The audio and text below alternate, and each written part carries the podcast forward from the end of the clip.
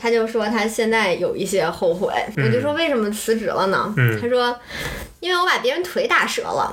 今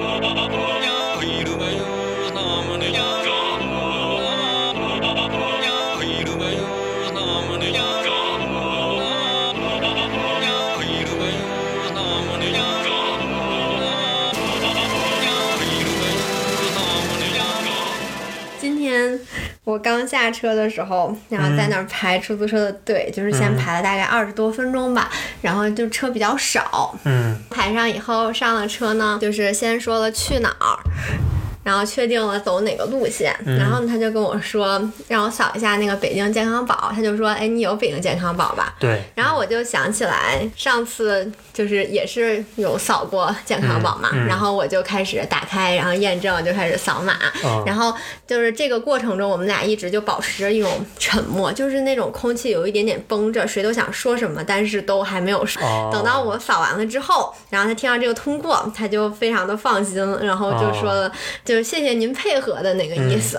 然后他说这个吧，就是公司这么规定，然后呢就必须得做。我呢又是一个愿意执行这种管理的人，我就说这个我很理解呀。我说比上次我回来那个师傅好多了。然后具体见上一次，他就是你理解的话就也挺好的。然后他就开始说吧，他说我还不太习惯做这个服务业。我们国家分第一产业、第二产业、第三产业。哎我原来是在做制造业的，就是第一产业的。哦，从工人做到管理，十九哦岁上班，干了二十五年，哇，老工人干到四十四岁，啊，然后就开始开车了。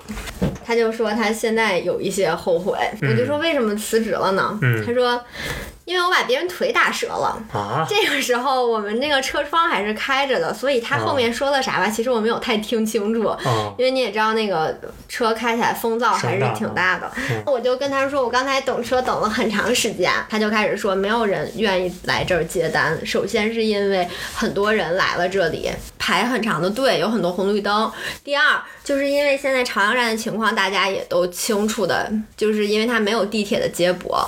因为现在的三号线和二十四在建，还没建好，所以它只有出租车，但是它只有东面开，西面不开，因为西面是枢纽的一个基坑，还没有建完。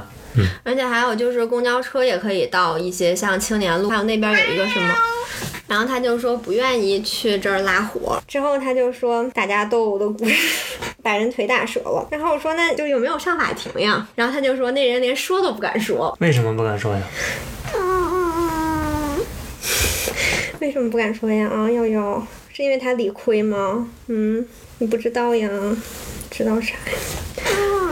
然后他说是他是追到那个人家里面，然后在他家里面把那个人腿打折的，然后那个人之后还不敢说，就跟领导请假说是踢足球把腿给踢伤了。他的原话是：“你说都五十多岁的人了，我是头一天认识他，从来没有听说过他踢足球。”然后那个人就在家躺了一个星期，然后他们工会的主席什么的还去问，包括总经理还去家里面慰问他，同时还问就是今天这个司机说这个事儿跟他有没有关系。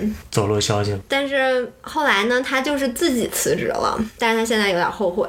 问他干了多长时间，他说干了六年。出租车对啊，我其实还挺诧异的，我以为他可能刚干了一两个月或者半年这一种，没有想到过了六年，他还在为这件事情后悔。我就问他，那如果你现在还在公司，就是是不是就过着上班喝茶看报的生活？他说那不是，他上班还是很认真的，然后他的同事们对他评价也很好的。但是呢，在说这件事之前吧，他其实一直在跟我吐槽他接到的乘客。他先吐槽的就是刚上车的时候他提到的一个女性，但在他的嘴里那个词儿叫“娘们儿”，我就感觉对女性好像没有很尊重。不会啊。那如果女性管男性叫爷们儿，你觉得不尊重吗？但是这个就是一个很 tricky 的问题，就是你不觉得说爷们儿好像就是说这人挺有担当的，挺有责任感的，但是一说娘们儿就觉得这人是那种特别，反正就是一些负面的词。啊，行吧，难道不是吗？尤其是说那种老娘们儿，完全就不是什么好听的词儿。老娘们儿跟老爷们儿是对应的呀，是一样的。理论上是对应的，但是给人的感觉上的形容词分析出来是不一样的。那是因为你们女性素质高呗，从你们女性嘴里说出来老爷们儿感觉很 man，但是从男性嘴里说出来老娘们儿感觉就很不好。怎么说呢？反正你听他那个语境，他绝对不是在用娘们儿在夸这个人，肯定的。然后他就说，那个人一上车就说要去姚家园儿哪哪儿，就是出了这个打车的地方，右转右转 再右转就到了，总共不到三百米的路程。啊、然后他就说：“那我觉得很值，因为就三百米起步价。”然后他就又转回来了，开始接客，然后就拉上我。嗯，然后他又接着说吧，他干这个出租车服务业嘛，他又说他刚干的时候，他说他就喜欢在路边儿招手的那种，嗯，就是相当于对他来说，在路边招手的，他觉得是正经打车人，他愿意接。像这种，比如说我打车要去地铁站的，他嘴里的原话就是：“那你不就是图坐地铁便宜吗？我就是不想拉你这种人。哦，”我就问他：“那您觉得？”乘客就是想，因为他现在这个交通条件就是这样。那乘客，比如说我拎着东西，带着小孩什么的，我就是要从这儿打车去地铁站。那您觉得这样行为是对的吗？他想了一会儿说，也是对的呀。他那就是。对他说没有对错问题，就是立场问题。我站在乘客的角度，我也想打到地铁站，但我站在司机的角度，我就是不想拉。所以这也导致了为什么就是那个地方我们打车等了那么长时间，就不像南站似的车等人。我们这儿就今天打车完全是人等车，可是他没说明白呀，嗯为什么打到十里铺司机就不愿拉呢？因为钱少，而且起步价他也赚啊。不转，你听到没？赚，它是那样，它从时间上，因为过去以后红绿灯挺多的，然后你那个地方就是还很多地方不让停车，他好不容易把人放那儿了，但是那儿周围又没有什么招手的机会，就相当于他没有把人出租车续车的地方。对。哦，好专业呀！一般枢纽车站会有出租车去车场，嗯，在那儿专门给出租车等待。对，但是你想，他就拉到地铁口，嗯还续车，他都不让你停，你好不容易找个地儿停了，然后你又得等好多个红绿灯再绕回去，这样就可能很长时间过去了，一个小时、半个小时过去了。那边红绿灯确实很多。他就又开始吐槽，说他早上，哎，又说到上次的话题了，接机这个话题。哦早上五点半有一个人约了，然后他就说他一般就是会提前至少二十分钟到，到了以后呢，提前十分钟先给这个人打个电话，表示说，哎，我已经到了，你放心，以及就是我。以及就是，哎，你睡醒了没有呀？赶紧下楼了，别误了机。他这天四点半就到了这个地方，这么早？五点给打了一个电话，也说啊我刚起来，五点十分又打了一个电话，说啊正收拾呢。嗯，五点二十又打了一个电话，哎说我吃两口东西，一直等到六点二十。六点二十，他不是五点半的车吗？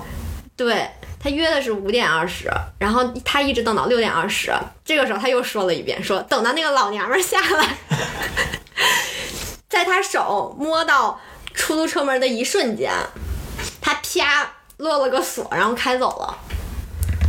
一边开走，一边在后视镜里面享受的看着那个人，就是气得跳脚的那个感觉。太坏了。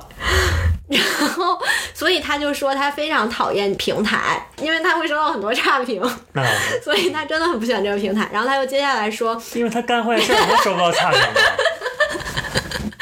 然后。他又说了一个，也是呃，说在东直门有一个人打车，本来也就是一个五公里的小单，结果那个人就迟到了，迟到了还挺长时间。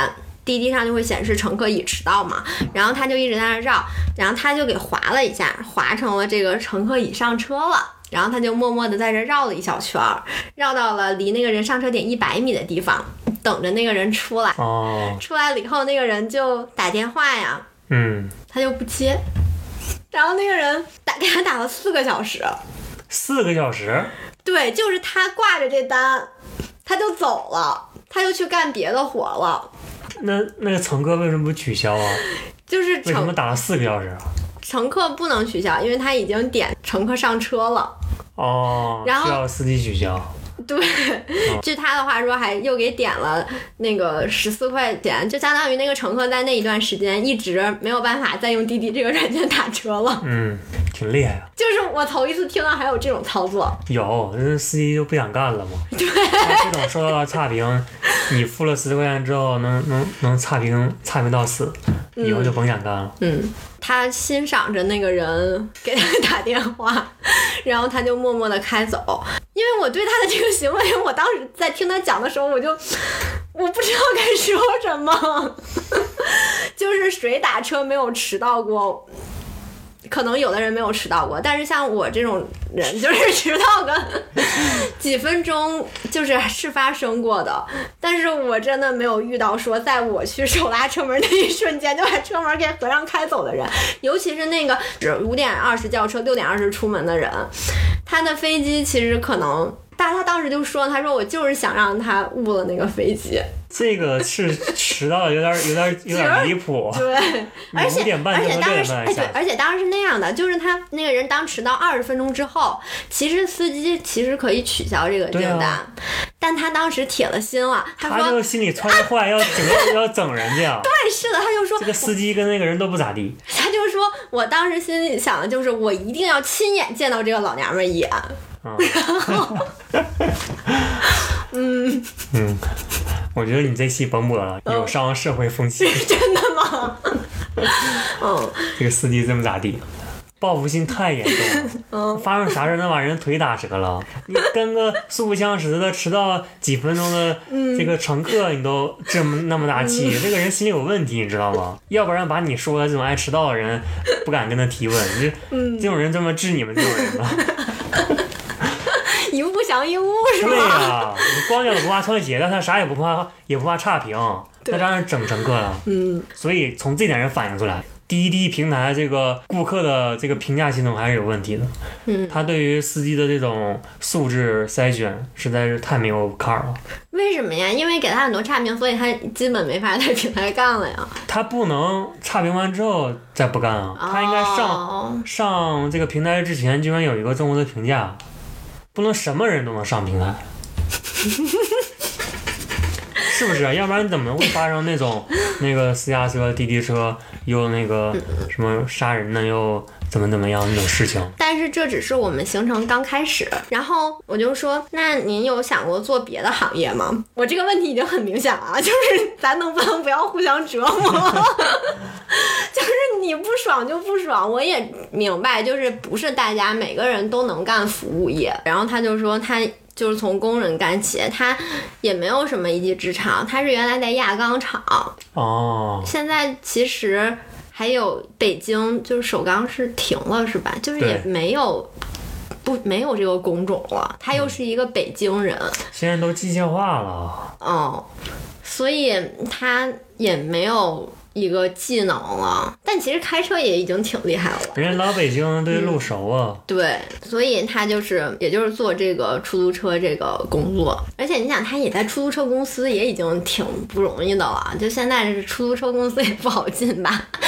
然后呢，我就问他，我说那在您开车的这些时间里面，您有没有什么感觉到不高兴的和高兴的事儿？这些都有多少呢？是哪个给您印象更多？他又想了半天，然后 说不高兴的事情总是给人印象更深，嗯，但是让人有一些开心的事情吧，又总会给人留些遗憾。觉得遗憾这个词还挺有意思，我就问他，他就说有一次他早上哈出去，先给他家老太太买了个烧鸡，又给他儿子买了一个什么吃的，就要回家了。结果呢，看有人招手拎个大皮箱，他就帮人把皮箱抬到车上了。然后结果呢，那个女的又说，哎，说您再往里开开，里面还有一个皮箱。哎，他就开进去了。其实你想，他这会儿是要回家对，给儿子吃早饭的，然后他就开进去，又给人把那个皮箱也抬上去了。嗯，那个乘客就说要去机场，哎呦，他就去了。去了以老后太太饿肚子了，是六十七块钱加五块钱高速费，那个女的给了他一百，哎呦，他一撵是两张哎，呦，他就给人说说您给多了，而且要找钱，然后那个说都给你了，那完了，那女的一定是以为是一百，要找三十多，结果是两百。不不，他说了，他说您这是两张，哦，那个人就说都给你了。他说那会儿刚干也贪财，很高兴就收下了，说现在很想给自己一嘴巴子。嗯 他说为什么？因为那个人是要去英国，他是已经在英国定居了，然后说自己装了那个两箱子都是调料，然后他就把这个钱收下了，但是他心里其实是遗憾的。对，觉得有点昧了良心，对 然后又讲了一个什么呢？他说吧，这个没了，嗯，啊 这没了。那还有什么呀？哦那还能我还以为？他会讲讲怎么遗憾，然后以后做什么事补救一下，哦比如说对陈赫好一点。对，他就说他其实平时是不愿意拉机场的活的，嗯，因为机场都是空跑，就是单程嘛，可以再接过去吧？啊，但是你得在那等两三个小时，对，啊，跟对。航班有关。对，得等，基本都是你拉过去就得空跑。然后他又说，还有一个就是出租车司机，有的人嘛，他是不愿意拉几种人，比如说带轮椅的，嗯比如说病人。他就讲了一个，说有一个脑瘫的嗯嗯，人，哎，是脑瘫是什么？反正就是有一个老爷子，可能得六十多岁了，坐轮椅，然后呢。上来是一个妈跟一个闺女，这个妈也得六七十，闺女也得四十左右，四十多了。然后他们两个一上车就开始吵，是从左安门去右安门，吵怎么走。然后这个他妈说，你得先往西走，再往北走，再往东走，绕一个大 C 型。然后那个闺女说，直接这么走。然后他，你说其实这个时候啊，我觉得啊，司机应该是可以给人意见的。他呢是这样，他是把那个老头儿，就是先铺好这个褥子，又把人给抱上来，又把这个轮椅给折好放到后备箱里。但是他就坐在这儿听了五分钟，听那个两个人争论到底走哪条路，他就不吱声。我说你为什么不吱声？他说因为这两条路差着里程不一样，就差着钱的关系，他不想因为钱的问题跟他们起纠纷。嗯，结果车已经走了 C 字的一半儿，后座两位又开始吵架，嗯最后又决定要走女儿选的那条路。嗯然后那个女儿就说他，说都怪你。然后他就不高兴了。我觉得其实作为一个司机，他确实有义务说一下，但是他就怕 他说了哪条路之后，他那我觉得他可能就是想走长的那条路，但是他又怕如果他说走长的那条路，这家人会认为是他想多贪钱，对他就不说话。对，结果呢，他又又走回去，然后他还跟人说，就是我这一段不要你钱了，我们走回原位，我再开始打表。嗯，要表明自己不是探监。结果走着走着走着，快到一个地方了，需要左拐和右拐了。这个时候，他这前面已经跟乘客说了，说他要右拐。结果走到那儿的时候，那个人就说要左拐左拐，他就拐过去了。结果拐过去以后，又得绕一大圈儿。嗯，然后那个女儿就又训他，然后他就非常生气。等到了那个地方，开进去一百五十米，直接开到这个小区那儿，而且那个路还很窄。然后呢，他就下去把这个轮椅弄好，把这个老头抱下来，然后他就又倒着倒出去了。但是他说从那以后，他见到轮椅的就不接。有阴影。我觉得是个解决事情的方法问题吧。对，他这个时候表现出来的就是他不想自己去主动拿这个责任，嗯他就想听别人的，但是别人其实没有他了解的那么多。嗯然后他听了别人的，导致走错了，别人当然觉得他是专业的，所以会指责。嗯，这司机是个男的。对，你看他对这个老头儿倒挺好呀。他说那个老头儿一上来以后，他就一抱那个老头儿，然后车里面一开车，就是他就闻到那个空气有那种屎尿味儿，他心里就很不舒服，他就觉得这个说明家人并没有伺候好这个人。嗯然后他又听到这个这对母女俩一直在吵架，他就这样说的，他说他就知道那个老头儿为什么病。你说天天有这两口在家里这么吵，那心情能舒坦吗？心情不舒坦，郁结成病。有道理。我就想，那郁结成病还 还能郁结到腿上吗？然后他那意思就是因为心情郁结成病，所以就瘫了，所以就得坐轮椅了。然后我就说了他一句，我说那没准他的腿是被别人打折了呢，所以坐了轮椅。大家就哈哈哈哈哈，真幽默。真的吗？但是在东北你就挨揍了。我也觉得。那瘫痪跟腿折是两码事儿啊，瘫痪是全身都动不了，但是你腿折了肯定要坐轮椅吧？那不一样，那可以自己推呀。那母女俩吵架的时候，那老头子没说话吗？他可能已经说不了话了。那又不是腿打折，你为什么要为这个人辩护？没为了辩护。然后他又说了一个，之前在南站的时候，然后有那个小红帽，然后他老远就看着有一个。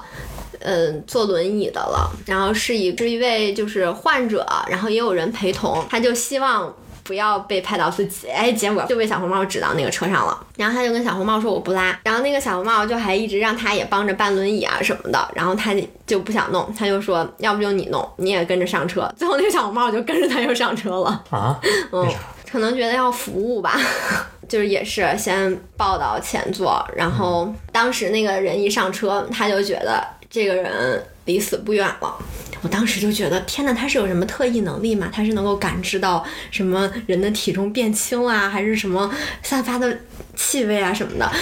他说他一听那个人去哪儿去前门，他就觉得这人离死不远了。他就说为什么呢？说之前有一对夫妇带着他们这个瘫痪的儿子，就不仅是瘫痪，智力有问题，生活没有办法自理，然后那个儿子两百多斤。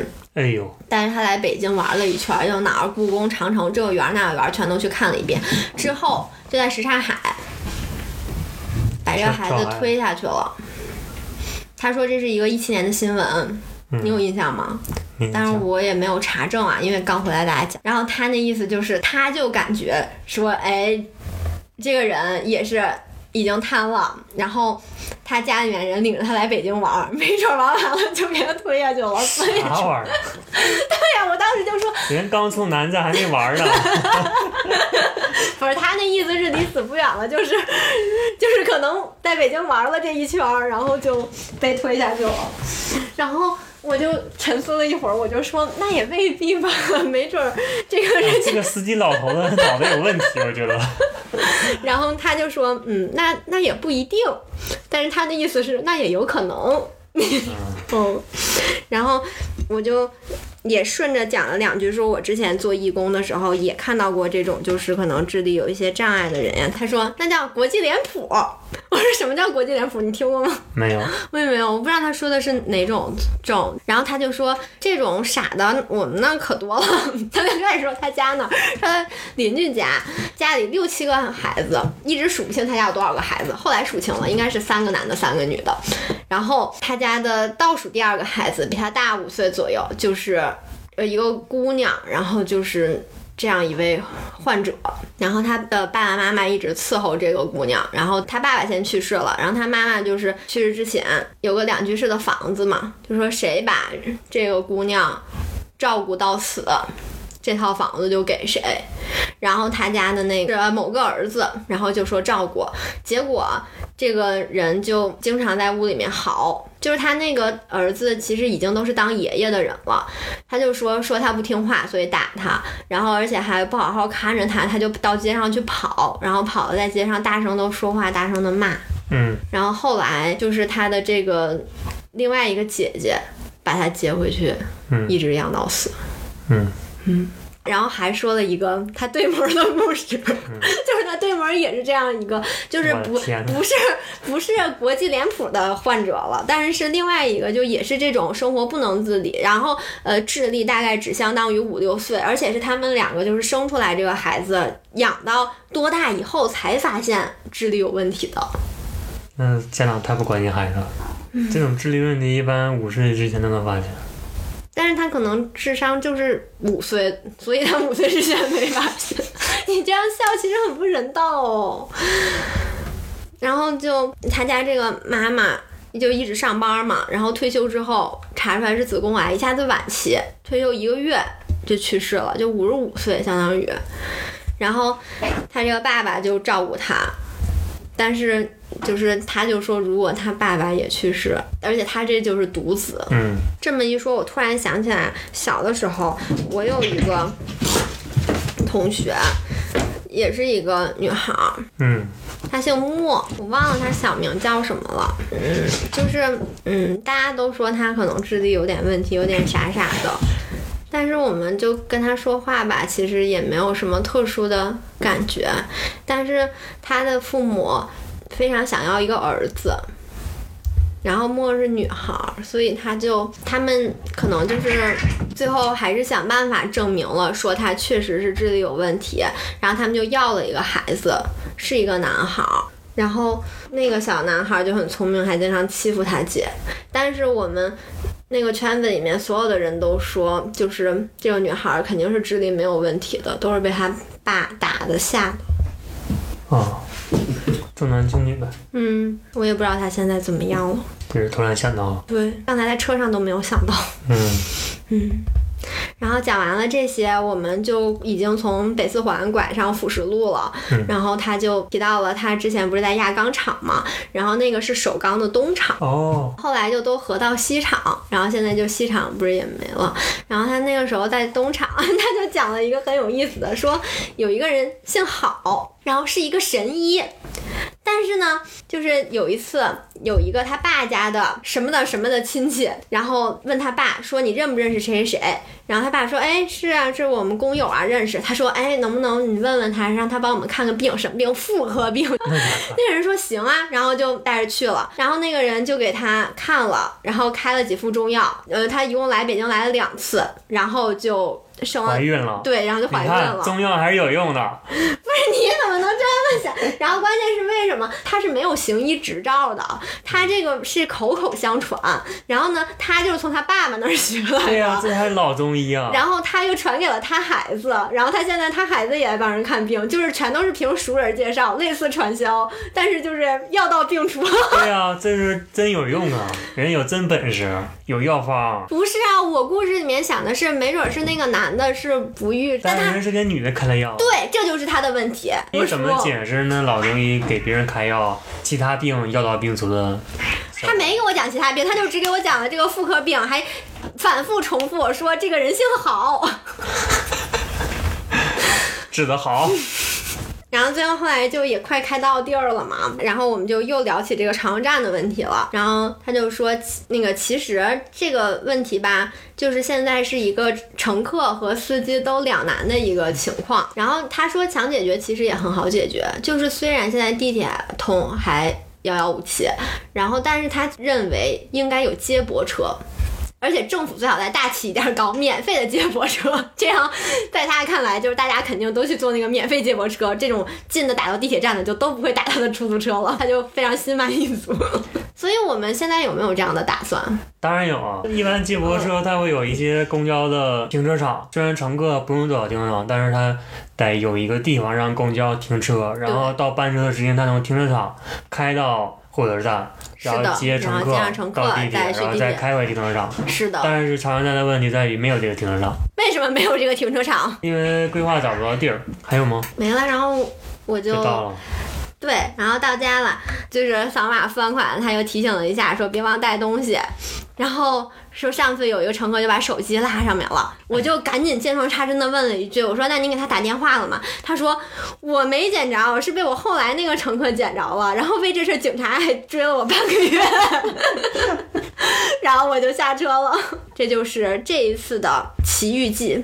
一个一上车就告诉我他把别人腿打断了，所以来当出租车司机的司机。下车的时候他有回过头来，然后我就看到了他的上半脸吧，他是一个脑顶有一点尖尖的，然后眉毛稍微有一些稀疏，他是一个极易怒气攻心、意气行事的一个人。但是你听他对别人好的这个故事，他也帮人搬箱子，那说明他有最起码的慈悲心，但是在怒气这方面，他自己控制不了。而且他就想整人，想惩罚人。对呀、这这有问题啊！这是社会主义文明的社会啊，怎么还能有这种黑暗势力呢？都成黑暗势力了。合着我这回是真的坐了一次黑车是吗？真的是黑车。你应该庆幸你没有让他看不惯你，要不然他怎么整你你都不知道。哎，突然说到这儿，我倒想起来有一个整我的出租车司机了。这个是我在上研究生的，就是呃，我还没毕业的时候，我已经不记得那天是为什么了。反正我印象里就是我自己，而且应该是一个凌晨，非常不好打车。然后我打车回学校，然后早上那个西直门桥的时候，他走错了。然后他应该走辅路的时候，他就上桥了。大家也都知道西直门桥非常的难走，所以他要往前绕一大圈才能再掉过头掉回来。然后我就已经很不高兴了，我就跟他说这个事情，没想到他就开始威胁我。他说我现在可以把你拉到任何一个地方去，我也可以就把你扔在路边，我就不开了。那时候有滴滴吗？没有。嗯。然后我当时就懵了，那就明明是他走错了。然后他还要这么横，然后他还说他有很多种办法来整死我。嗯，他说他说他可以现在就就他们应该有有一些车内对讲设施，嗯，然后他就说可以叫他们跑夜车的人，嗯，都开过来或者怎么样。这不是黑暗势力是什么？哎，不是，我现在想想都觉得有一点惊悚。但是当时后来，然后我就说，那你我我大概的意思就是，那你开错开错吧，你就这么开回去，你开回去多少钱，我就给你多少钱。然后他就又开回去了，就甚至又聊了一些就是嗯稍微轻松一点的话题。然后他就说有人就是态度更不好，然后他就真的怎么怎么样了的事情。